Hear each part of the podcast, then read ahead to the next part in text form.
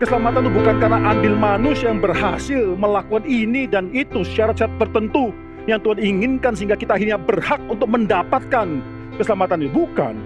Keselamatan itu bagi orang reform dari awal sampai akhir ada pekerjaan Tuhan. Oleh karena itu tidak mungkin pekerjaan Tuhan ini digagalkan. For the certainty of salvation. Bahwa seorang yang sudah selamat, selama-lamanya akan selamat. Tidak mungkin kan kehilangan selamat itu membuat kita bisa bertumbuh kalau kita setiap hari hanya meragukan mengenai keselamatan kita dan kita memikirkan bahwa keselamatan adalah karena andil kita, kita setiap hari hanya memikirkan bagaimana kita bisa selamat saja. Tidak heran, saudara, nanti orang Kristen, khususnya dalam reform theology itu menghasilkan demikian banyak hal-hal yang baik di dalam sejarah dalam umat manusia. Banyak orang Kristen setelah percaya kepada Tuhan, that's it tidak pernah lagi menjadi orang Kristen yang dewasa. Mengapa sudah lama jadi orang Kristen, tapi ketika mengajar sesuatu, mengajar apa yang kau percaya kepada orang lainnya, bayi-bayi Kristen lah yang kau tidak mampu. Bahkan mungkin kau tidak mau untuk melakukan hal itu. Kekerdilan macam apakah ini yang dibanggakan oleh banyak orang Kristen?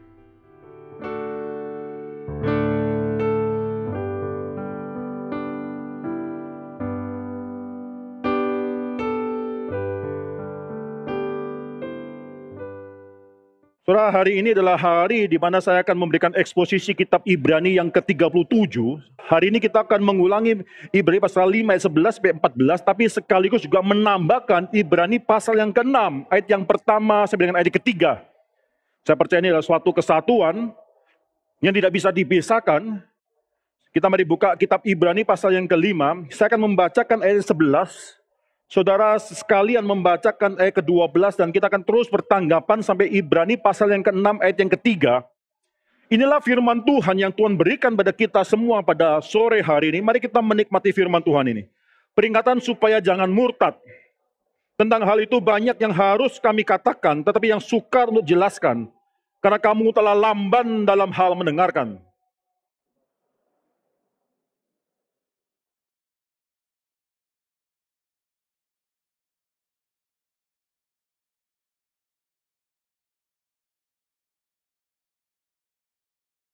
Sebab barang siapa masih memerlukan susu, ia tidak memahami ajaran tentang kebenaran, sebab ia adalah anak kecil.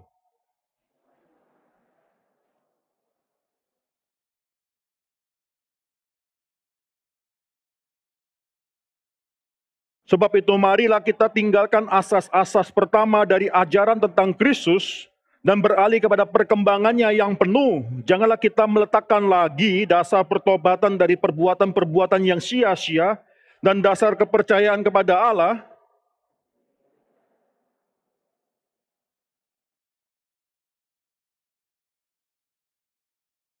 Dan itulah yang akan kita perbuat jika Allah mengizinkannya. Mari kita tundukkan kepala sekali lagi kita masuk dalam doa. Tuhan inilah firman Tuhan yang sudah Tuhan berikan pada kami.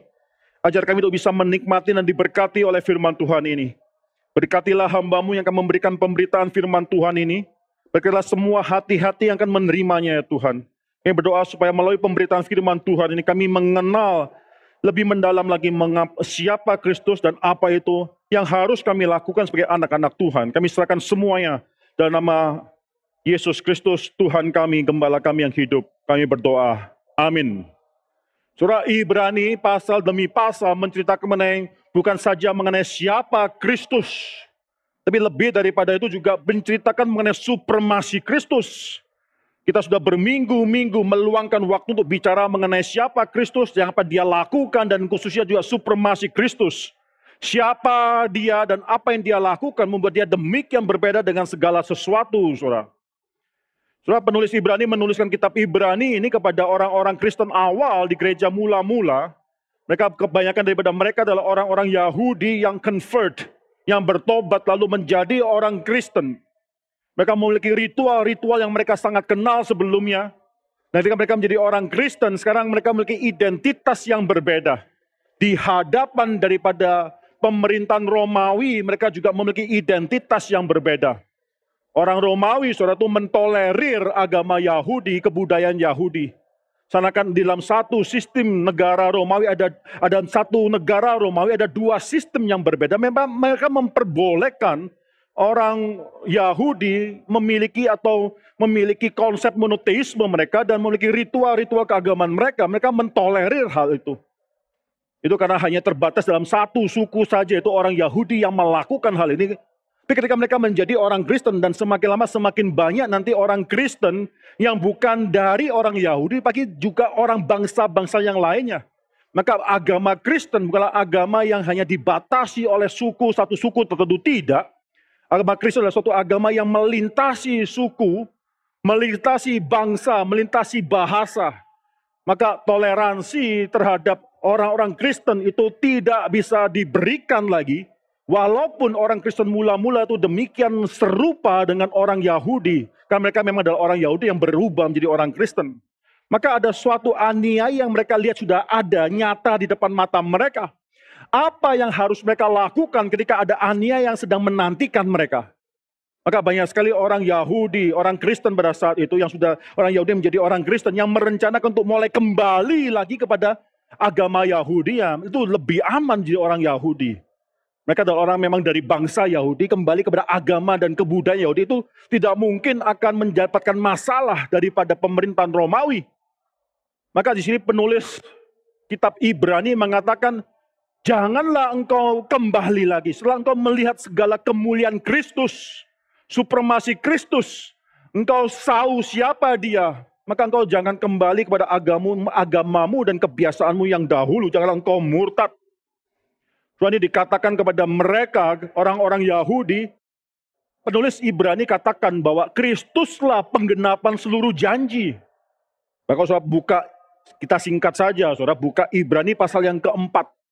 Dalam Ibrani pasal yang keempat penulis Ibrani bahkan mengatakan mereka orang-orang ya orang-orang Israel yang dulu keluar daripada tanah Mesir lalu masuk dalam tanah perjanjian mereka pun yang sudah masuk dalam tanah perjanjian yang keturunannya ada dalam tanah Kanaan pada saat itu yang tersebar juga di seluruh permukaan bumi pada saat diaspora. Penulis Ibrani katakan mereka itu tetap belum masuk dalam tempat perhentian yang terakhir Bahkan keberadaan mereka di dalam tanah kanaan pun, di dalam tempat perjanjian itu pun masih dianggap dalam wilderness. Belum masuk dalam sabat tempat perhentian, hari perhentian yang terakhir.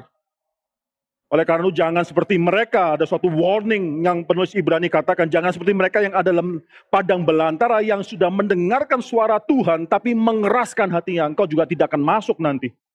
Lalu satu hal yang menarik, saya tidak mengkhotbahkan lagi Ibrani pasal yang keempat. Tapi saudara, kitab Ibrani ini dikenal sebagai kitab yang memberikan warning-warning, peringatan-peringatan supaya jangan murtad. Ada lima bagian, saudara, ada lima bagian peringatan yang dituliskan oleh penulis Ibrani untuk mengatakan engkau jangan murtad, jangan murtad. Saudara, saya akan review sedikit saja, saudara saya sudah pernah khotbahkan hal ini. Lima bagian tersebut adalah yang pertama, bagian yang pertama, warning passage. Bagian peringatan yang pertama adalah Ibrani pasal 2 ayat 1 sampai 4. Itu yang pertama, Saudara. Itu warning passage yang pertama. Ibrani pasal 2 ayat 1 sampai 4. Yang kedua adalah Ibrani pasal 3 ayat ke-7 sampai 4 ayat yang ke-13. Saudara silakan sambil buka Alkitab, Saudara, Saudara bisa tandai Alkitab Saudara. Itu adalah bagian yang kedua, warning passage yang kedua. Hari ini kita sudah mulai masuk dalam warning passage yang ketiga, yaitu Ibrani pasal 5 ayat ke-11 Sampai pasal 6 ayat yang ke-12, itu warning passage yang ketiga. Yang keempat nanti, saudara, entah kapan kita bisa sampai di sana, itu Ibrani pasal 10 ayat 19 sampai dengan ayat yang ke-39, itu warning passage yang keempat. Dan yang terakhir nanti adalah Ibrani pasal yang ke-12, ayat yang ke-14 sampai yang ke-29. Hari ini kita sudah mulai baca suatu introduction masuk dalam warning passage yang ketiga, itu Ibrani pasal 5 ayat 11 dan seterusnya. Saudara, warning pasal yang ketiga itu sangat terkenal sekali, khususnya Ibrani pasal 6 ayat 4 sampai 6, 4, 5, 6. Kalau Tuhan berkenan minggu depan kita akan khotbahkan bagian ini. Coba perhatikan Ibrani pasal 6 ayat 4, 5, dan 6. Saya bacakan bagi saudara sekali lagi. Sebab mereka yang pernah diterangi hatinya, yang pernah mengecap karunia sorgawi, dan yang pernah mendapat bagian dalam roh kudus. Saudara bisa pikirkan siapa mereka ini?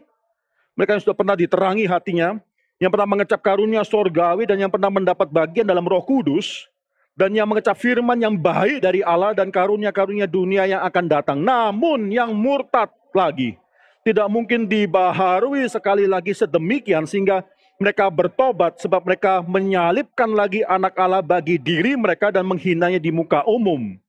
Siapa orang-orang ini sehingga penulis Ibrani katakan kalau engkau sudah mendapatkan semua karunia-karunia rohani tersebut. Engkau murtad sekali lagi, engkau murtad lagi, maka engkau tidak mungkin bisa mendapatkan pertobatan kembali, tidak mungkin. So banyak orang yang menggunakan ayat ini lalu mengatakan bahwa menyerang doktrin sekali selamat tetap selamat, perseverance of the saints yang sangat disukai, yang sangat dinikmati oleh orang-orang protestan khususnya orang-orang reform, saudara. Mereka mengatakan inilah suatu buktinya, bahkan mereka sudah mendapatkan seluruh karunia rohani tersebut, mereka masih bisa murtad. Ini membuktikan bahwa keselamatan itu tidak selama-lamanya, keselamatan itu bisa hilang, saudara. Saudara, saya sudah pernah mengatakan hal ini, tapi saya akan menggunakan waktu yang sangat singkat sekali lagi untuk mengingatkan kita warning-warning passages di dalam kitab Ibrani bukan membuktikan bahwa keselamatan itu bisa hilang, tidak. Penulis Ibrani memang memperingatkan orang-orang atau orang-orang Kristen umat Tuhan pada saat itu supaya mereka jangan sampai murtad, jangan mereka mengeraskan hati. Soal itu bukan mengatakan bahwa mereka memang adalah orang yang mungkin akhirnya kehilangan keselamatan, tidak, saudara. Itu hanya menyatakan satu hal bahwa dari sudut pandang manusia, manusia tidak bisa mengenal hati Allah, rencana Allah, dan ketetapan Allah. Maka sering kali memang di dalam gereja kita tidak bisa dengan pasti mengatakan orang ini pasti adalah orang pilihan. Orang itu pasti adalah orang yang bukan pilihan. Kita tidak bisa tahu. Kadang-kadang bahkan kita harus menunggu sampai akhir hidup dia untuk mengkonformasikan rencana keselamatan atas diri orang tersebut. Ini sering kali terjadi. Ada orang yang hidupnya brengsek. Seumur hidup brengsek. Diambarkan Injil, kita diketawai. Di mendengarkan firman Tuhan, itu dihina. Mungkin kita berpikir orang ini sudah useless lah. Orang ini adalah orang yang tidak mungkin mendapatkan kesempatan lagi mendengarkan firman Tuhan. Orang ini adalah orang yang memang sudah konformasi, dibuang oleh Tuhan. Tapi ada akhir hidupnya. Seorang datang ke rumah sakit mengabarkan Injil dan kata lain sangat sederhana sekali. Eh dia menerima Tuhan. Langsung dia mencucurkan hatinya, dia merasakan dirinya seumur hidup sudah menghina Tuhan, dia berdosa demikian besar. Justru mungkin dia memiliki pertobatan yang jauh lebih mendalam daripada kita semua. Orang semacam demikian ternyata pada akhir hidupnya kita baru tahu, oh ternyata anak Tuhan. Kita tidak pernah tahu. Saudara. Ada orang yang demikian giat melayani Tuhan, tapi sambil melayani Tuhan, sambil mungkin memiliki kepahitan, waktu saya di Amerika, sudah selama pandemi ini ada satu band group Christian singers, saudara band tersebut the lead singernya adalah orang yang Kristen. Tiba-tiba mengagetkan seluruh dunia dan mengatakan dalam Instagramnya dia bahwa dia bukan lagi pemeluk agama Kristen, dia menjadi orang ateis. Itu mengagetkan sekali. Ada orang-orang yang menyesalkan, ada orang-orang ateis yang mengatakan welcome to the club. Ada orang-orang yang akhirnya mempertanyakan selama ini engkau melakukan apa, seakan menipu kita semua. Ada orang-orang semacam demikian yang kita lihat, wah ini adalah orang-orang yang pasti karena melalui hidup dia, melalui pelayanan dia, dia sudah memberkati demikian banyak orang. Ini pasti konformasi orang pilihan Tuhan.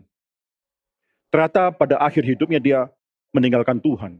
So, saya tidak mengatakan bahwa keselamatan itu tidak bisa diketahui bahwa kita selalu seumur hidup itu meragukan keselamatan kita, apakah itu selamat atau tidak.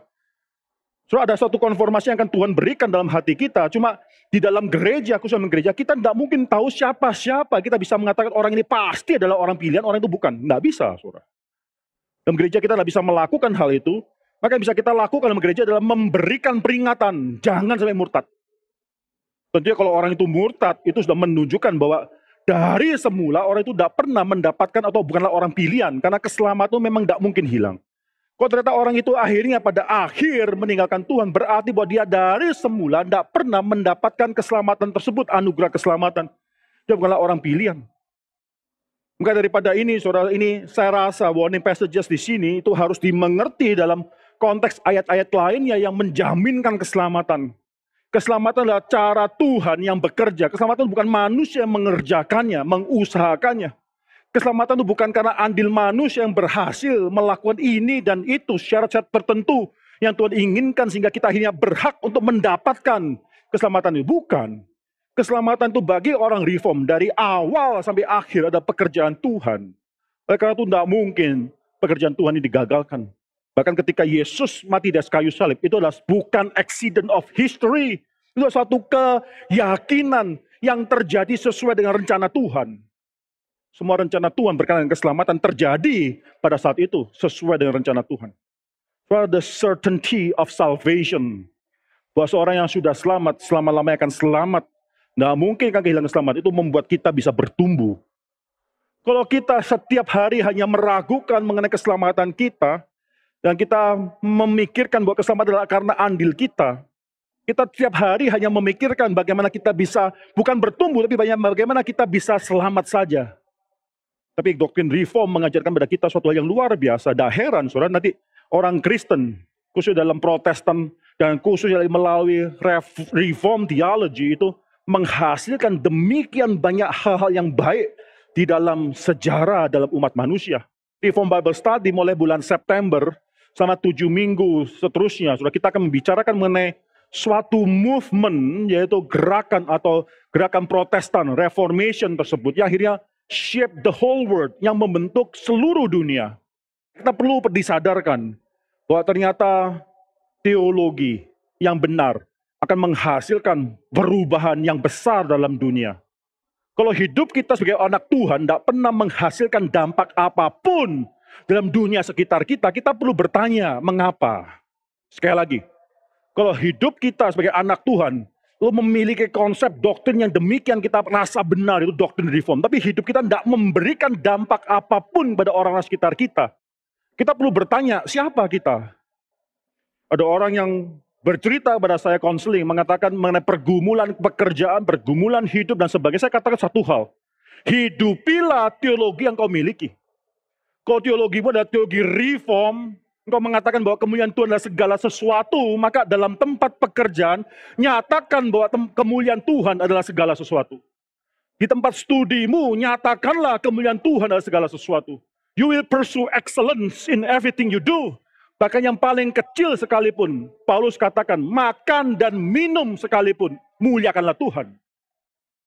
Saudara kita tidak bisa tidak menghidupi teologi. Ada orang yang memiliki teologi reform, percaya bahwa Tuhan itu in control of everything. Bukan cuma in control of everything, bahkan sovereign, berdaulat atas segala sesuatu. Tapi dalam hidupnya penuh dengan kekhawatiran. Dia belum menghidupi teologi yang dia miliki, saudara. So, maka daripada itu, saudara, pada bulan September ini, saudara akan menikmati suatu RBS. Mulai minggu depan akan diceritakan lebih detail lagi mengenai program RBS pada bulan September dan Oktober. The movement that shapes the world suatu gerakan, movement yang akhirnya membentuk seluruh dunia. Yaitu Protestant Reformation, saudara.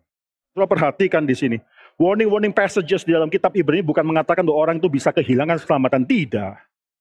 Itulah seorang gembala yang mengingatkan pada orang-orang yang mungkin mulai memikirkan untuk mundur. Jangan.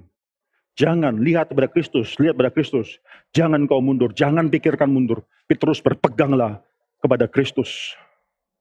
Saudara sudah kembali pada kitab Ibrani, usah perhatikan saudara. Dari second warning passage, second warning passage itu ayat keberapa? Yaitu Ibrani pasal 3 ayat ke-7 sampai pasal 4 ayat ke-13 itu second warning passage.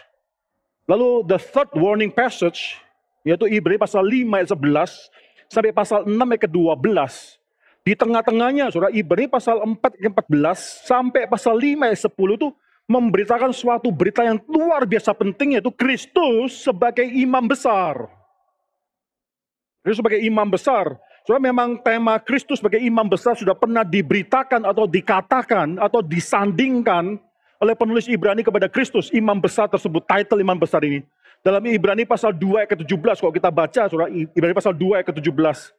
Itulah sebabnya maka dalam segala hal ia harus disamakan dengan saudara-saudaranya supaya ia menjadi imam besar yang menaruh belas kasihan dan yang setia kepada Allah untuk mendamaikan dosa seluruh bangsa. Itu pertama kali kata imam besar keluar dan disandingkan kepada Kristus.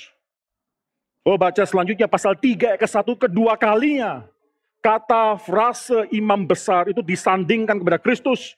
Sebab itu hai saudara-saudara yang kudus yang mendapat bagian dalam panggilan sorgawi Pandanglah kepada rasul dan imam besar yang kita akui yaitu Yesus. Tapi sangat singkat sekali. Tapi kalau saya perhatikan mulai dalam Ibrani pasal 4 ayat 14. Itu Kristus sebagai imam besar itu mulai banyak diberitakan, dibicarakan. Dan ini bukan cuma imam besar saja, tapi ini adalah juga imam besar yang berdasarkan peraturan dari Melkisedek Ayat yang kelima, pasal lima ayat ke-10 itu imam besar menurut peraturan Melkisedek tiba-tiba berhenti, saudara. Tiba-tiba dilanjutkan pada pasal 5 ayat ke-11. Itu flow of thought, tiba-tiba seakan ada interruption, ada break. Nanti dilanjutkan lagi dalam pasal yang ketujuh mengenai Kristus dan Melkisedek. Saudara, kalau saudara eh, mungkin remove, ya saudara mungkin hilangkan pasal 5 ayat 11 dan seterusnya, saudara langsung dari Ibrani pasal 5 ayat 10 masuk dalam Ibrani pasal yang ketujuh, itu nyambung. Itu bisa menjelaskan mengenai Kristus yang adalah imam besar menurut peraturan Melkisedek. Pasal 7 bicara mengenai Kristus dan Melkisedek itu itu continuing. Itu menyambung ide sebelumnya. Tiba-tiba dalam Ibrani pasal 5 11 penulis Ibrani sanakan lalu ketika sudah mulai membicarakan mengenai Kristus, imam besar tersebut mulai explore ide ini makin mendalam lalu teringat satu hal. Itu jemaat atau audiens yang mendengarkan beritanya ini mungkin belum mengerti. Saudara pakai suar kalimat dalam Ibrani pasal 5 ayat ke-11 tersebut. Saudara-saudara perhatikan sana tentang hal itu. Apa hal itu? Yaitu tentang mengenai Kristus dan khususnya kelimpahan mengenai Kristus. Siapa Kristus? Keimaman Kristus. Mengenai Kristus sebagai imam besar menurut peraturan Melkisedek. Tentang hal itu, banyak yang harus kami katakan, bahkan saudara-saudara perhatikan, pasal demi pasal selanjutnya banyak memberitakan mengenai Kristus sebagai imam besar pasal yang ketujuh misalnya, membicarakan mengenai Kristus dan Melkisedek. Lalu disambung dengan Kristus lebih tinggi daripada Harun. Bisa melihat pasal yang ke-8 membicarakan mengenai imam besar, bahwa Kristus adalah imam besar perjanjian baru. Imam-imam yang lainnya, imam-imam besar lainnya sebelum Kristus adalah covenant, the old covenant, perjanjian yang lama. Tapi Kristus lebih besar dari mereka semua karena Kristus adalah imam besar perjanjian baru. Saudara terus baca 9, 10, saudara itu bicara mengenai Kristus sebagai imam besar dan apa yang dia lakukan. Banyak yang dia bicarakan mengenai Kristus tentang hal itu. Banyak yang harus kami katakan dan akan banyak penulis Ibrani mengatakan mengenai hal itu. Saudara apa tentang hal itu apa? Saudara ada suatu kalimat yang penting dalam Ibrani pasal 5 ayat ke-9 khususnya yang membedakan Kristus dengan semua imam-imam besar lainnya. Itu Kristus telah menjadi pokok keselamatan yang abadi, the source of eternal salvation bagi semua orang yang taat kepada tentang hal itu, tentang hal itu, Saudara. Masih banyak yang harus dibicarakan. Tapi apa problemnya? Problemnya tetapi yang sukar untuk dijelaskan. Bicara mengenai Kristus adalah suatu yang sulit untuk dibicarakan karena ini bukan bicara mengenai suatu hal yang manusia bisa mengerti dengan akalnya sendiri, Apalagi akal yang sudah berdosa itu sangat luar biasa, tidak mungkin. Karena rencana keselamatan Tuhan yang Tuhan janjikan dan Tuhan genapkan melalui Kristus itu adalah supernatural act of God yang tidak mungkin bisa dimengerti oleh manusia.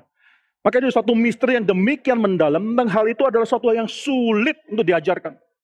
Di sini penulis Ibrani bukan mengatakan sulit karena engkau adalah orang yang belum itu nanti saudara. Tapi maksudnya materi yang akan diajarkan ini adalah suatu yang sangat sulit Penulis Ibrani bukan mengatakan bahwa sulit karena yang mengajar itu bodoh, yang mengajar juga kurang pandai menjelaskan, bukan. Penulis Ibrani dengan luar biasa memaparkan mengenai siapa Kristus. Coba di CIT, di Calvin Institute of Technology, kami mendapatkan dosen-dosen yang mungkin memang memiliki pengetahuan yang cukup tinggi, cukup matang mengenai bidang-bidang yang mereka mau ajarkan. Tapi sering kali dosen mengalami kesulitan untuk mengajarkannya. Ada orang yang sangat pintar sekali mengenal segala sesuatu, tapi waktu disuruh untuk mengajar supaya orang lain bisa mengerti, dia mengalami kesulitan. Dia mengasumsikan sekali dia mengasumsikan orang lain pasti juga bisa mengerti dengan cara yang sama dia mengerti, maka pengajaran dia sangat sulit bisa diterima. Maka di dalam uh, CIT, saudara kami ada instructional design, tim kurikulum yang menemani semua dosen untuk menjabarkan dari apa yang dia ketahui sampai apa yang dia bisa ajarkan. Itu proses demikian panjang. Kita menemani mereka satu persatu, satu mata pelajaran demi mata pelajaran yang lainnya, saudara. Coba penulis Ibrani di sini bukan mengatakan bahwa sulit untuk bisa diterima karena engkau bodoh, nggak mungkin bisa menerima, atau karena kami yang mengajar juga tidak qualified untuk bisa benar-benar menceritakan ini suatu misteri yang terlalu besar, yang terlalu sulit untuk bisa dimengerti. Memang sulit, tapi saya percaya itu bisa dimengerti oleh mereka yang memang sudah ditentukan oleh Tuhan untuk bisa mengerti. Maka di sini saudara sangat menarik sekali ketika penulis Ibrani mengatakan memang sukar untuk dijelaskan.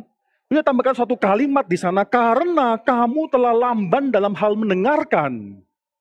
Pada akhirnya yang sukar tersebut, yang seharusnya bisa dimengerti menjadi sulit dimengerti karena audiensnya yang lamban dalam bahasa ESV, dalam bahasa Inggris. Itu dikatakan karena engkau dull in hearing, sudah tumpul dalam mendengarkan. Saudara, kalau kita paling kesel adalah ketika memerlukan suatu alat yang perlu kita pakai, tapi alat itu tidak bisa dipakai lagi karena tumpul. Perlu pensil, karena pensil itu sudah habis. Tidak bisa dipakai lagi, sudah tumpul. Sehingga segala sesuatu yang kita lakukan itu tidak sebaik yang kita kira atau kita bayangkan. Kita perlu memotong sesuatu, tapi pisau yang kita pakai yang ternyata tumpul, tidak bisa dipakai lagi. Penulis Ibrani sini mengatakan memang materi yang mau diajarkan ini memang sulit, tapi yang menjadi ini suatu hal yang tidak lagi mungkin bisa diajarkan karena salahmu, audiensnya. Karena engkau sudah menjadi orang yang tumpul dalam mendengarkan.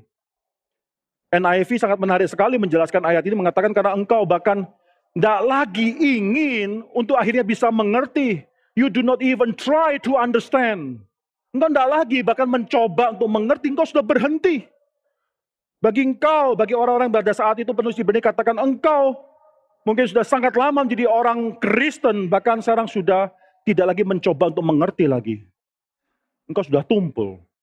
Maka ini menjadi satu yang sangat sulit. Pengertian mengenai Kristus, ya mengenai kristologi, mengenai apa yang dia sudah lakukan mengenai pribadi dia, mengenai covenant, mengenai janji Tuhan, itu suatu yang harus dimengerti, engkau tidak bisa mengerti lagi.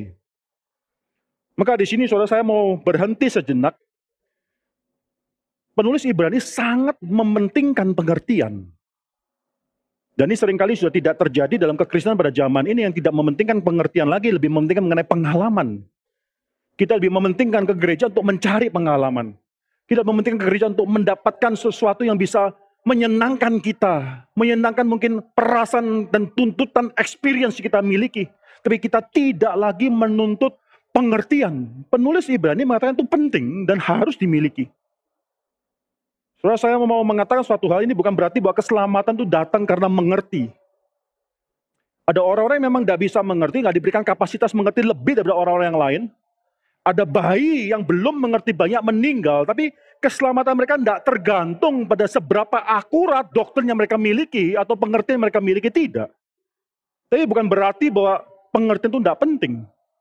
Soalnya pada zaman abad yang pertama, abad yang kedua, kekristenan itu muncul suatu pengajaran Gnosticism. Gnosticism itu suatu campuran antara Judaism dengan ajaran daripada Yunani dan seterusnya. Saudara itu sangat rampage sekali dalam kekristenan pada abad yang pertama, abad kedua sampai nanti bapak-bapak gereja awal itu berjuang melawan Gnosticism dan mengatakan itu adalah suatu ajaran yang bidat. Dalam kemudian itu mati dalam kekristenan. Gnosticism mengajarkan bahwa dunia ciptaan materi ini yang bisa kita lihat itu adalah suatu hal yang evil. Dunia materi adalah suatu hal yang evil, itu filsafat daripada Yunani yang sangat kental di dalamnya, saudara. Terlebih lagi mereka mengatakan bahwa ada satu pribadi divine, divinity yang supreme, the supreme divine, supreme divinity yang hidden, yang tersembunyi, tidak pernah kita tahu. Kita tidak memiliki akses kepada the supreme divinity tersebut. Yang kita ketahui orang Kristen, khususnya orang Yahudi adalah Yahweh Yahweh bukanlah the supreme divinity. Yahweh adalah the lesser God. Tuhan yang lebih kecil. Ya mungkin kalau saudara melihat Yahweh di dalam perjanjian lama itu seakan ada suatu kejahatan. Kita tidak bicara mengenai hal ini, saudara. Tapi sering kali konsep orang itu sering kali mengatakan bahwa Yahweh dalam perjanjian lama itu adalah Tuhan yang jahat. Tuhan yang kejam. Tuhan yang menuntut satu bangsa tanah kanan itu harus dibasmi semuanya. Show them no mercy. Basmi mereka semua.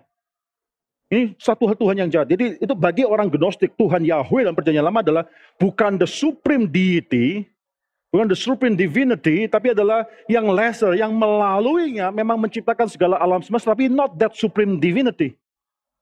Maka keselamatan adalah bagaimana kita bisa mendapatkan akses kepada the supreme deity tersebut.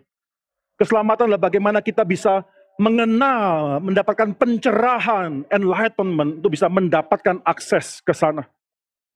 Ada seorang ahli Marxisme dan ahli Buddhism yang namanya Edward Conze. C-O-N-Z-E, Edward C-O-N-Z-E. Saudara bisa Google di sana mencari nama ini. Dia pernah mengatakan Buddhism, khususnya Mahayana Buddhism. Itu sangat mirip sekali dengan Gnosticism. Sama-sama menekankan enlightenment. Sama-sama menekan bahwa semedi dan mendapatkan pencerahan itu adalah satu jalan kepada keselamatan. Bahkan dalam kedua agama ini sama-sama mengatakan bahwa itu tidak bisa dilakukan oleh semua orang. Bahwa keselamatan hanyalah kemungkinan bisa terjadi pada segelintir orang saja. Only the few yang bisa mendapatkan pencerahan tersebut. Pengetahuan dicerahkan lebih lagi. Itu yang bisa mendapatkan keselamatan. So menarik sekali saudara analisa daripada Edwin Conce ini. Yang menuliskan paling tidak ada delapan kemiripan antara Mahayana Buddhism dan Gnosticism. Dia tidak bisa menjelaskan mengapa mirip. Dia bukan katakan, dia mengatakan yang pasti bukan karena kebetulan, sama-sama adalah suatu hal yang sangat intrinsik sekali, baik itu dalam Mahayana Buddhism maupun di dalam juga yang namanya Gnosticism. Delapan hal tersebut, saudara. Orang yang memikirkan lebih lanjut lagi dan mengatakan Mahayana Buddhism itu terjadi sekitar pada abad yang pertama, kedua juga Masehi itu mulai berkembang di India. Pada abad-abad itu, saudara, itu terjadi intense trade antara Roman Empire dan India. Itu terjadi banyak sekali trade. Mungkin oleh karena itu Gnosticism terjebak dan akhirnya mempengaruhi pemikiran daripada Mahayana Buddhism, saudara.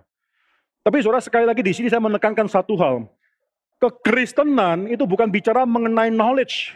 Memang knowledge penting, tapi knowledge bukan yang menyelamatkan. Penulis Ibrani sangat jelas di sini karena sudah bicara mengenai dosa, mengenai fakta keberdosaan, mengenai fakta bahwa dosa adalah suatu problem yang demikian radikal yang memerlukan suatu problem yang uh, solution yang demikian radikal pula itu keselamatan di dalam Kristus. Bicara mengenai begitu banyak bicara mengenai Kristus sebagai imam besar dan juga nanti kalau saudara perhatikan di sana adalah persembahan atau korban yang agung tersebut. Bicara mengenai darah dan sebagainya itu tidak mungkin dibicarakan dalam gnosticism. Gnosticism bicara mengenai pengetahuan tersebut. Dari kata Greka yang namanya gnostikos. Yang artinya memiliki pengetahuan. Itu adalah dasar dari keselamatan. Gnosticism tidak pernah mengajarkan mengenai dosa, mengenai pertobatan, mengenai darah yang diperlukan, tidak pernah mengajarkan semua hal tersebut. Tapi penulis Ibrani banyak bicara mengenai hal itu. Bahkan satu hal yang penting, yang membuktikan bahwa penulis Ibrani ini bukan terpengaruh oleh Gnosticism, adalah kalimat daripada Ibrani pasal 5 ayat ke-9, suara, yang tadi sudah kita bacakan. Keselamatan kita pokok atau sumber, the source, atau translation daripada King James Version, the author of our eternal salvation source, sumber, pokok, atau pengarang daripada keselamatan kekal. Ia menjadi pokok keselamatan yang abadi bagi semua orang yang taat kepadanya. Kristus adalah pokok keselamatan tersebut. Dan kalau ketika penulis Ibrani bicara mengenai Kristus, itu tidak bisa dilepaskan daripada pengorbanan yang dia lakukan di kayu salib. Dan pengorbanan apa tuh pengorbanan yang dia lakukan bukan cuma di kayu salib saja, tapi seluruh hidup dia saya tidak mengulangi lagi kepentingan daripada Ibrani pasal 5 ayat ke-7. Ibrani pasal 5 ayat ke-7 bagi saya itu membedakan antara kekristenan dengan semua agama-agama yang lainnya. Di pasal 5 ayat ke-7 itu mengatakan dalam hidupnya sebagai manusia, ia telah mempersembahkan doa dan permohonan dengan ratap tangis dan keluhan kepada dia yang sanggup menyelamatkannya dari maut. Dan karena kesalehannya, ia telah didengarkannya. Saya tidak bicara mengenai ayat ini, tapi kalau saudara masih ingat, saya katakan bahwa seumur hidup Kristus, bukan cuma dalam taman Eden saja, saudara, tapi seluruh umur hidup Kristus. Kalau dalam bahasa Inggrisnya, ESV mengatakan, in the days of his flesh. Dalam hari-hari dia di dalam daging. In the days of his flesh, dia terus memohonkan doa, mempersembahkan doa dan permohonannya, saudara. Dia terus bergumul. Active obedience saya tidak bicarakan mengenai ini lagi, tapi active obedience yang membuat kita demikian berbeda dengan semua agama-agama yang lainnya. Saudara.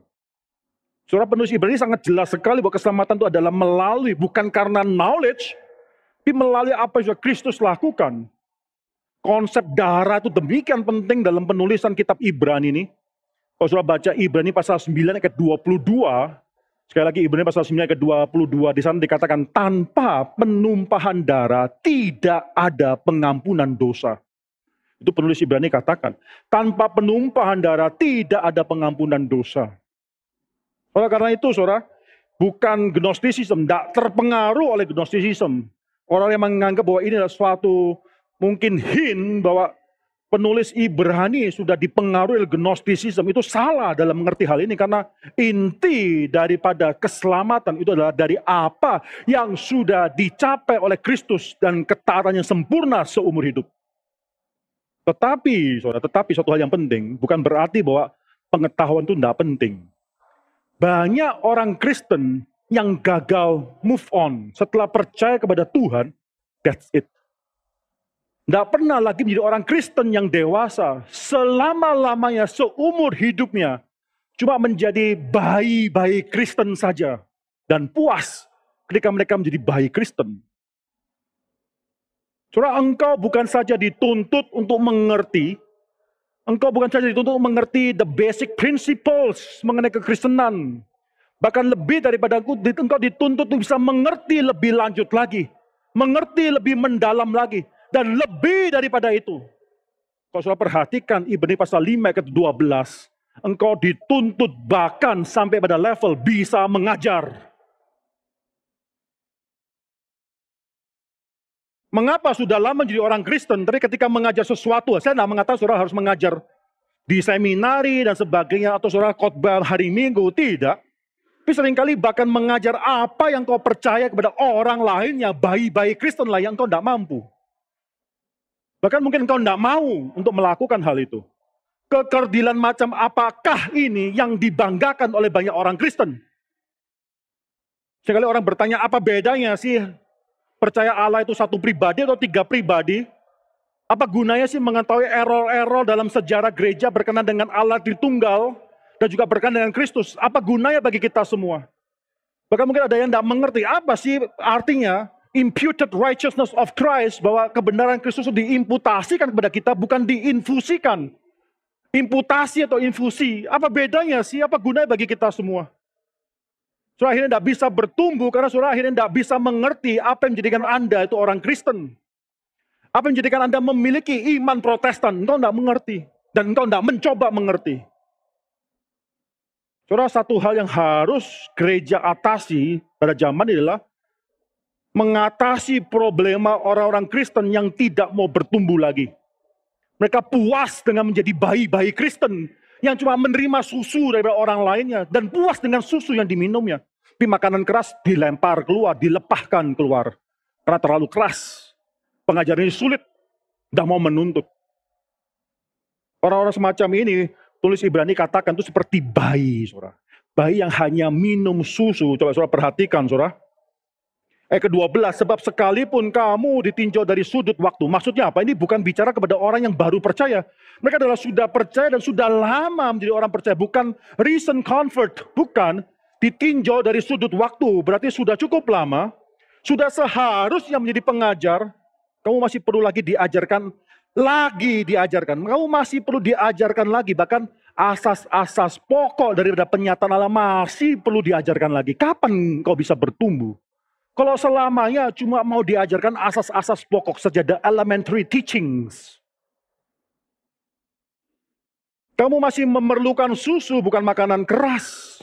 Ayat 13 saudara, sebab barang siapa masih memerlukan susu, ia tidak memahami ajaran tentang kebenaran atau dalam bahasa Inggrisnya words of righteousness. Engkau tidak mengerti mengenai ajaran mengenai kebenaran. Bukan cuma tidak mengerti, engkau bahkan tidak bisa mempertahankan kebenaran. Soalnya kita hidup dalam satu zaman di mana kekristenan itu sering dipertanyakan. Apa sih membuat kekristenan itu unik? Apa sih membuat iman atau pengharapan yang ada padamu itu satu hal yang akhirnya demikian berbeda dengan dunia. Kita tidak pernah bisa menjelaskan dan kita mungkin pikir ya itu tanya pendetaku saja. Orang semacam demikian adalah orang yang malas dalam gereja. Karena tidak mau bertumbuh. Coba kita buka satu ayat yang penting, saudara. 1 Petrus pasal 3, 15. Coba kita buka. Saya pikir ada kaitan antara apa yang dikatakan oleh penulis Ibrani sini dengan apa yang dikatakan oleh Petrus dalam 1 Petrus pasal 3 ayat 15. Coba kita baca. Tetapi kuduskanlah Kristus di dalam hatimu sebagai Tuhan, siap sedialah pada segala waktu untuk memberi pertanggungan jawab. Memberikan suatu defense, pertanggungan jawab, pembelaan kepada tiap-tiap orang yang meminta pertanggungan jawab daripada kamu tentang pengharapan yang ada padamu, tapi haruslah dengan lemah lembut dan hormat. Siap sedialah setiap satu memberikan suatu pembelaan pada setiap orang yang bertanya atau meminta pertanggungan jawab atau reason, suatu alasan mengenai apa yang kamu harapkan. Terus saya percaya COVID diberikan pada kita semua untuk memberikan kesempatan kita mengabarkan Injil, saudara. COVID, banyak orang yang mengalami kesulitan mulai COVID. Ada orang yang mengkehilangan orang karena terjangkit COVID. Yang mereka kecintai terjangkit dan akhirnya mati dan perpisahan demikian menyakitkan. Tidak siap. Ada orang yang kehilangan pekerjaannya. Ada orang yang kehilangan mungkin financial atau keuangan yang pernah mereka miliki sebelumnya. Sehingga anak-anaknya mereka bahkan tidak bisa sekolahkan dan sebagainya. Di tengah-tengah jemaat kita ada orang yang bahkan kehilangan rumahnya, saudara. Kalau orang sudah kehilangan rumahnya itu berarti saudara itu even the most basic needs itu mungkin sudah tidak bisa didapatkan. Ini ada orang yang kehilangan rumah karena judi dan sebagainya itu itu mungkin hukuman daripada Tuhan. Itu kita tidak perlu harus bantu, harus dihajar oleh Tuhan terlebih dahulu, bertobat karena dia memang adalah orang yang mungkin berhutang, kredit card, judi dan sebagainya. Beda sekelompok orang yang kehilangan rumah walaupun dia sudah hidup jujur di hadapan Tuhan, tapi karena COVID kehilangan rumah, tidak bisa bayar kontrakan, tidak bisa bayar uang cicilan dan sebagainya, disita. And yet ada orang-orang yang sudah mengalami semua ini tapi memiliki sukacita.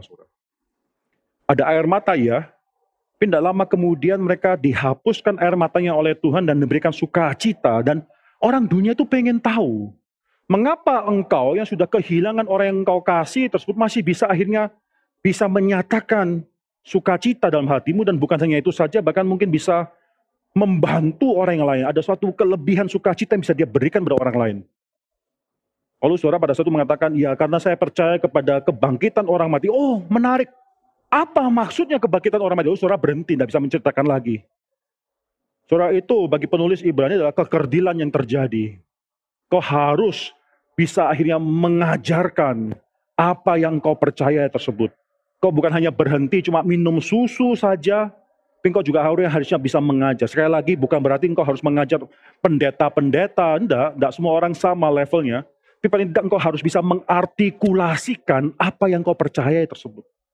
Kau bisa menceritakan, kau bisa membagi, kau bisa menguatkan orang lain melalui kata-kata. Orang Injili banyak yang dangkal. Orang Injili banyak yang dangkal mengapa? Mengatakan bahwa ya penting, yang penting itu hanya perbuatan kita saja. Pokoknya kita harus menjadi orang yang baik. Bukan menjadi orang yang berpengertian dan akhirnya bisa menggarami dunia melalui pengertian yang mendalam. Tidak, tapi mereka hanya mengatakan perbuatan-perbuatan saja. Itu dangkal sekali, saudara. Maka di sini saudara perhatikan suatu hal yang penting, saudara. Kita harus memiliki kedalaman. Bukan cuma puas menjadi orang Kristen, datang ibadah ke gereja satu minggu, dua jam, lalu pulang, lalu setiap seumur hidup itu, itu terus dilakukan. Saya perlu kita untuk mengejar kedalaman yang lebih mendalam lagi.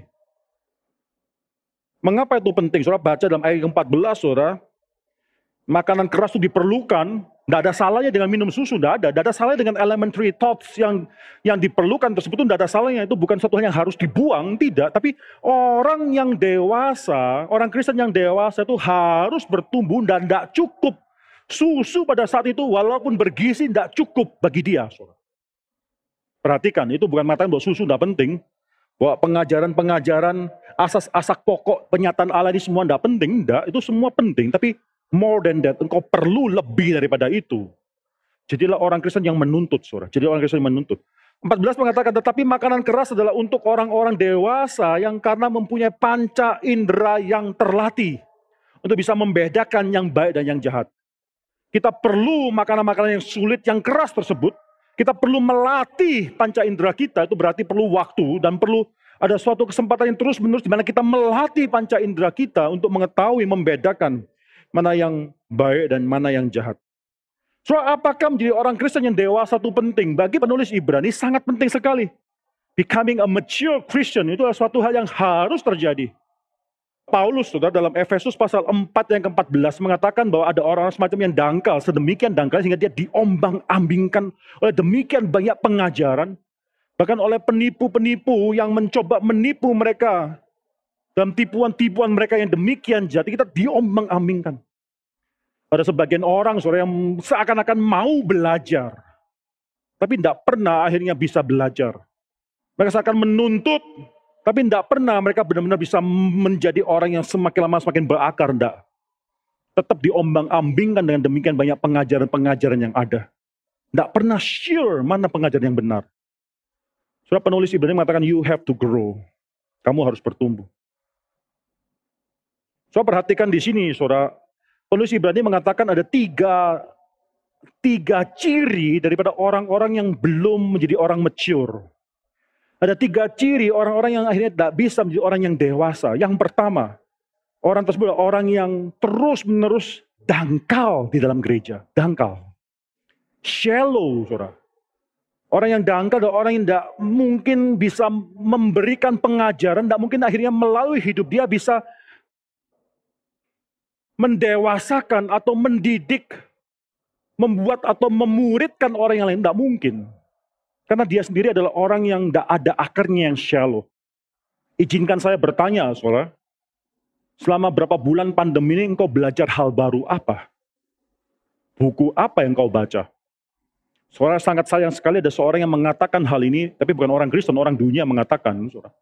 Kalau selama pandemi, dia katakan sekitar mungkin bulan April, bulan Mei. Kalau selama pandemi ini, ketika kita semua work from home, tidak menghabiskan waktu di tengah jalan sebagainya. Kalau selama pandemi engkau tidak belajar hal yang baru, engkau memiliki problem. Dia katakan.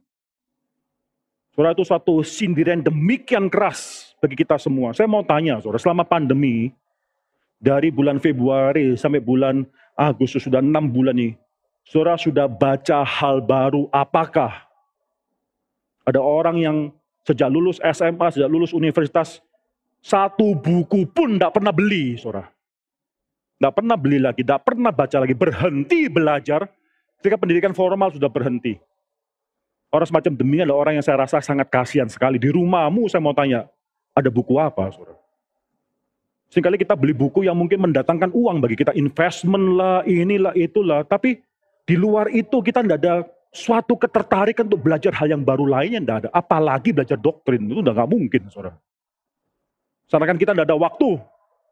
Bukan tidak ada waktu, karena engkau tidak mau, engkau males. Saya bersyukur waktu saya masih muda, saya hidup, lahir, itu dari kecil melihat library patong yang demikian limpah. Saya sangat suka buku, saudara. Saya sangat suka buku. Kalau sudah kecil itu masuk dalam library patong, pasti baca buku cari National Geographic atau cari ensiklopedia kah, atau cari hal-hal yang lain. Yang pokoknya begitu aneka ragam. Saya mau bertanya, saudara, hal baru apakah yang kau pelajari? Patong pernah mengatakan suatu hal. Patong adalah orang yang tidak ada kesempatan untuk belajar ini, belajar itu di luar negeri dan sebagainya. Tidak apa-apa, tidak belajar di luar negeri bukanlah suatu kekurangan. Bisa dipakai oleh Tuhan itu suatu hal yang luar biasa sekali. Dan Patong membuktikan bahwa Tuhan yang menciptakan segala sesuatu dari ketiadaan, ketiadaan, itu bisa memakai seseorang yang memang tidak ada apa-apa untuk bekerja besar bagi Tuhan. Tidak belajar arsitek, mendesain. Tidak belajar musik, compose, bahkan membuat aula simfonia Jakarta dan membuat suatu orkestra.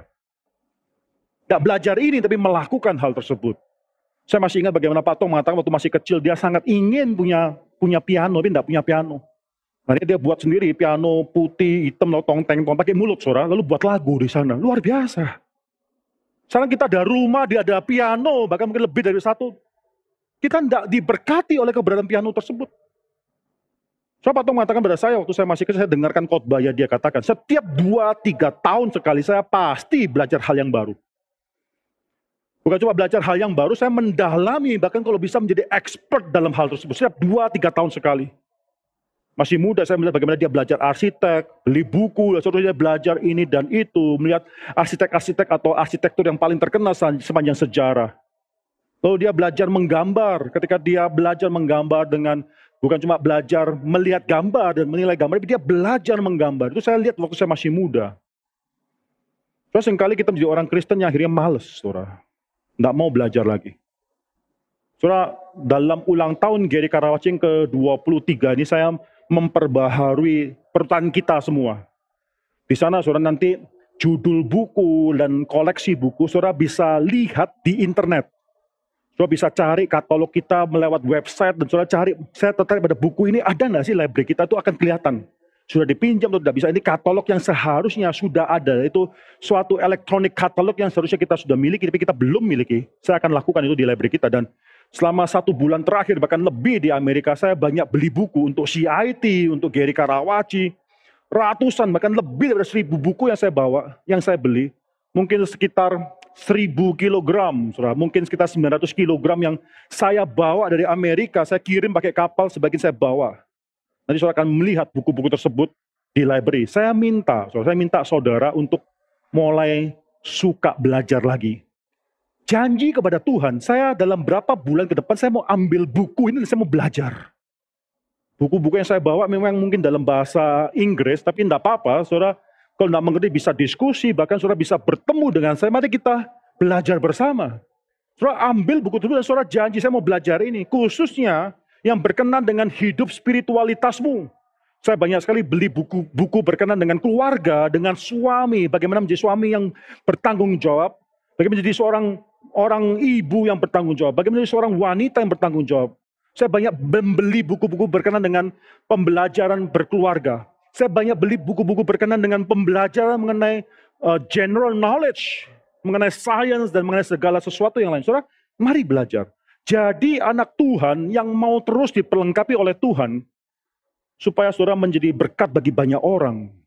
Saudara, orang yang akhirnya menjadi orang yang immature, orang yang shallow, semacam demikian, akhirnya tidak bisa menjadi berkat bagi orang lain. Terlalu dangkal, tidak punya akar, saudara. Kalau ditanya apa pun, mungkin lempar. Lebih baik hamba Tuhan yang menjawab. Tidak pernah bisa menjawab sendiri, tidak pernah. Bahkan seterus seumur hidup, terus-terus takut kalau bisa menjawab orang lain. Karena apa? Saya kan cuma orang biasa. Saudara jangan lupa bahwa ini dituliskan oleh penulis Ibrani pada orang yang biasa, pada jemaat yang biasa. Engkau harus menjadi pengajar. Yang kedua, saudara karakteristik dari orang yang tidak mature semacam demikian, ada orang yang akhirnya tidak bisa di uh, little use, tidak bisa memberkati orang lain, tidak bisa dipakai atau tidak bisa menjadi berkat bagi orang lain. Little use for other people, tidak bisa dipakai oleh orang lain. Orang semacam demikian, orang yang cuma mengharapkan susu.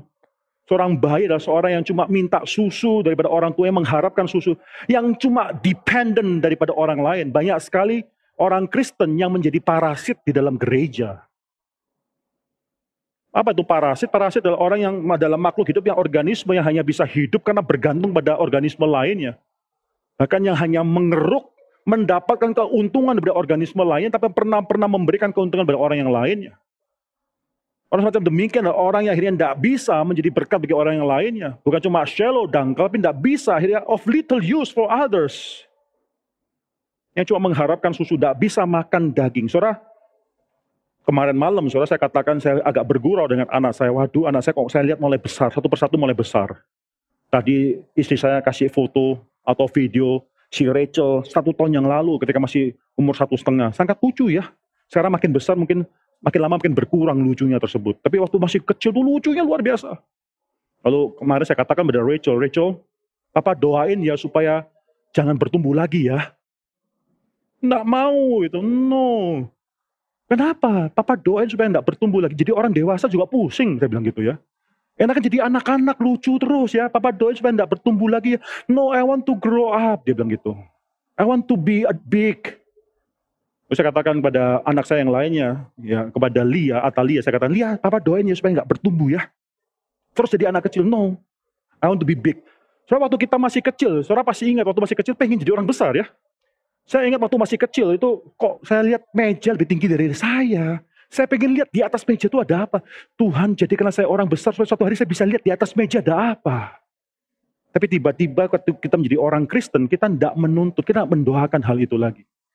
Kita terus menjadi anak kecil yang mendapatkan susu dari orang yang lain. Terus susu, terus susu saja. Kapan makan makanan keras?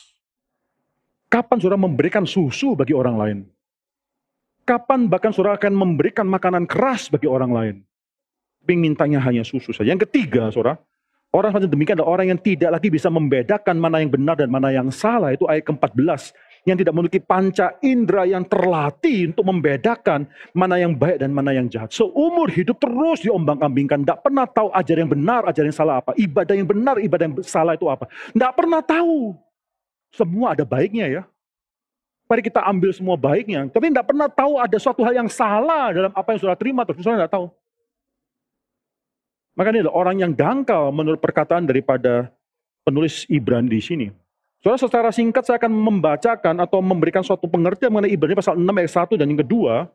Sebab itu marilah kita tinggalkan asas-asas pertama. Maksudnya mari kita bukan cuma meninggalkan tapi move beyond. Itu maksudnya move beyond. Mari kita um, berpindah lebih daripada asas-asas pertama dari ajaran tentang Kristus dan beralih kepada perkembangannya yang penuh. Ada perkembangan yang penuh yang kita harapkan. Seperti bunga itu sedang mekar. Kita mengharapkan hal tersebut. Kita menantikan perkembangan yang penuh dalam hidup kita, saudara. Lalu ayat, kalimat selanjutnya, janganlah kita meletakkan lagi dasar pertobatan. Ini agak sulit dijelaskan, saudara. Janganlah kita meletakkan lagi dasar, ada enam hal yang penulis Ibrani katakan, dasar pertobatan dari perbuatan-perbuatan yang sia-sia, dasar kepercayaan kepada Allah atau faith in God, iman kepada Allah, yang ketiga, ajaran bukan ya itu, tapi ajaran tentang pelbagai pembaptisan yang benar bukan pembaptisan, karena ini bukan pakai bahasa Greka yang biasa diterjemahkan sebagai pembaptisan, baptisan, tapi pem, penyucian atau washings atau pembersihan, berbagai macam pembersihan. Yang keempat, penumpangan tangan. Yang kelima, kebangkitan orang-orang mati. Dan yang keenam, hukuman yang kekal. Enam hal ini, saudara, Penulis Ibrani bukan katakan tidak perlu ada dasar tersebut, tapi janganlah kita meletakkan lagi. Maksudnya jangan terus menerus.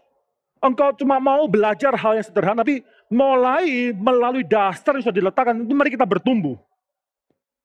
Soal enam hal tersebut itu sulit untuk dimengerti. Komentator berbeda pandangan mengenai hal ini, saudara. Tapi saya menurut saya ada tepatnya kalau kita membagi enam hal ini dalam tiga grup. Tiga kali dua, saudara. Setiap grup ada dua. Grup yang pertama itu bicara mengenai pertobatan bukan dari perbuatan yang sia-sia, tapi kepada atau melalui di dalam iman kepada Tuhan. Itu grup yang pertama. Grup yang kedua bicara mengenai ajaran tentang pelbagai macam washing, pembersihan, dan penumpangan tangan. Itu grup yang kedua. Grup yang ketiga bicara mengenai kebangkitan orang mati dan hukuman yang kekal. Itu grup yang ketiga, saudara. Apa maksudnya di sini? Ada komentator yang mengatakan tiga grup ini bicara mengenai tiga fondasi yang penting bagi pertumbuhan kita sebagai orang Kristen. Pertama, pengertian kita mengenai justification. Itu penting sekali. Grup yang pertama bicara bahwa kita bukan dibenarkan, pertobatan kita bukan karena perbuatan-perbuatan yang sia-sia. Apa itu perbuatan baik itu tidak menyelamatkan kita.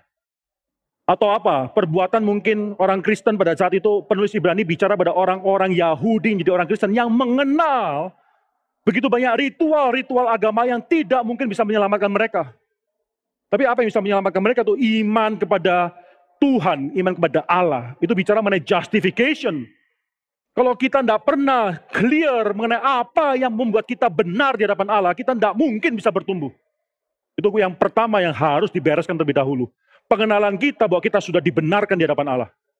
Itu grup yang pertama. Grup yang kedua itu bicara mengenai setelah justification adalah sanctification. Pengudusan kita dalam hidup kita sehari-hari. Saudara, orang perjanjian lama itu banyak bicara mengenai penyucian atau pembersihan-pembersihan, washing-washing yang berbeda-beda. Ada pembersihan ini, pembersihan itu, pembersihan daripada pertobatan dan sebagainya. Itu banyak bicara mengenai pembersihan daripada dosa, daripada ini dan seterusnya.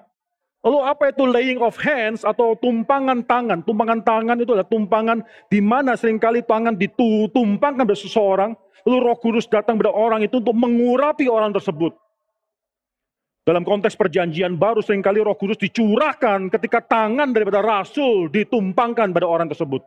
Nah setiap kali kisah rasul para rasul tidak setiap kali mengatakan bahwa Roh Kudus dicurahkan karena ada tumpangan tangan tidak, tapi berkali-kali dikatakan ketika tangan rasul datang pada orang itu menumpangi orang tersebut, menumpangi kepala orang tersebut, maka Roh Kudus dicurahkan. Penumpangan tangan bisa berarti juga mentumpangkan tangan dan melantik orang tersebut untuk melakukan tugas-tugas yang penting yang sudah Tuhan percayakan kepada dia. Mempercayai itu suatu jabatan. Misalnya, saudara, Rasul Paulus dalam kisah Rasul pasal yang ke-13 itu diutus oleh gereja Antioquia itu ada tumpangan tangan atas gereja Antioquia kepada dia untuk akhirnya mengabarkan Injil. Itu suatu pernyataan bahwa Roh Kudus itu datang dan menyertai pelayanan dia. Jadi bagian yang kedua ini bicara mengenai sanctification, pembersihan.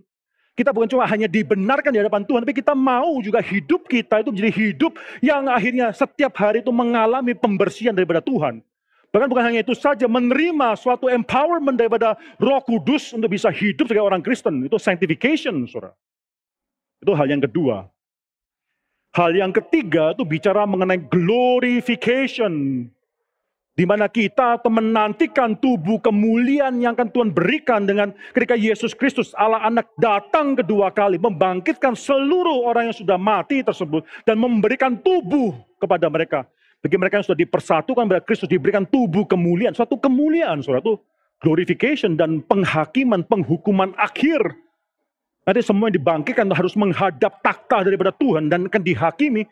Tapi bagi mereka yang sudah dipersatukan pada Kristus itu hanyalah suatu konfirmasi bahwa mereka adalah orang yang sudah dibenarkan, tidak perlu lagi dihakimi. Itu di hadapan semua orang yang dihakimi, dia akan mendapatkan kemuliaan tersebut. Glorification. Yang pertama justification. Yang kedua adalah sanctification. Yang ketiga adalah glorification, saudara. Tiga hal ini, saudara perlu lebih mendalami lagi. Supaya saudara tahu bagaimana menjadi seorang yang hidup, anak Allah yang hidup dalam zaman ini. Kalau saya gunakan waktu, saudara, justification bicara mengenai the past. Bahwa Tuhan sudah membenarkan kita, itu justification. Sanctification itu bicara mengenai the now, the present, bagaimana saya harus hidup di hadapan Tuhan sekarang ini. Glorification bicara mengenai the future yang akan datang. Sebagai anak Tuhan, aku mengharapkan apa daripada Tuhan. So, tentunya yang baru harus dibangun bukanlah sesuatu yang elementary. Harus dibangun adalah sesuatu yang demikian sulit yang harus dipelajari. Tapi kita dimampukan. Ayat yang ketiga daripada pasal 6 ketiga itu kembali mengajarkan kepada kita bahwa semua itu adalah karena anugerah Tuhan semata-mata. Ayat ketiga, saudara, dan itulah yang akan kita perbuat. Nah sampai di sana saudara. Jika Allah mengizinkannya. Terus Ibrani sini membawa kita mengatakan bahwa memang engkau harus mengejar semua hal itu. Engkau harus semakin mendalam dan mengerti semua hal itu mengenai the past, the now, the present, and the future dalam hidupmu sebagai anak Tuhan. Tetapi semua itu hanya bisa terjadi karena kita bersandar kepada Tuhan bukan pada kekuatan kita. Luar biasa, saudara penulis Ibrani sini mengajar kepada kita mengenai apa yang harus kita tuntut dalam hidup kita. Jadilah anak-anak Tuhan yang semakin hari semakin maju. Semakin dewasa, tinggalkanlah semua kekanak-kanakan kita. Jangan bermegah di atas fakta bahwa kita tidak bertumbuh. Jangan. Jadilah gereja semakin lama semakin bertumbuh. Mari bertumbuh bersama. Kita tundukkan kepala, kita berdoa. Bapak dalam surga, kami bersyukur untuk firman Tuhan yang sudah kami baca dan kami renungkan dan kami sudah dengar pemberitaannya. Kamu berdoa ya Tuhan, ketika manusia sudah berhenti bicara, sekarang roh kudus meteraikan pemberitaan firman Tuhan ini. Dan engkau berbicara dalam hati mereka, membawa mereka pada pengertian yang lebih mendalam, lebih limpah lagi mengenai ayat-ayat yang sudah kami bicarakan. Semua firman Tuhan adalah hidup adanya. Oleh karena itu ajar kami untuk bisa menikmati ketika kami pulang. Kami mungkin memikirkan lebih lanjut lagi. Kami membacanya, kami merenungkan dengan keluarga kami, dengan anak-anak kami. Dan kami akhirnya ditumbuhkan melalui pengertian yang lebih limpah lagi atas firman Tuhan ini. Kami bisa mengerti bukan karena kami pandai, kami bisa mengerti karena engkau mengizinkannya. Kami bisa mengerti dan bertumbuh lebih lagi karena kebaikan dan belas kasihan daripada Tuhan. Karena itu berbelas kasihanlah saat ini kepada kami semua. Misalkan semua yang sudah kami dengarkan dan memberikan firman ini ke dalam tangan Tuhan. Dalam nama Tuhan Yesus Kristus kami berdoa dan mengucap syukur. Amin.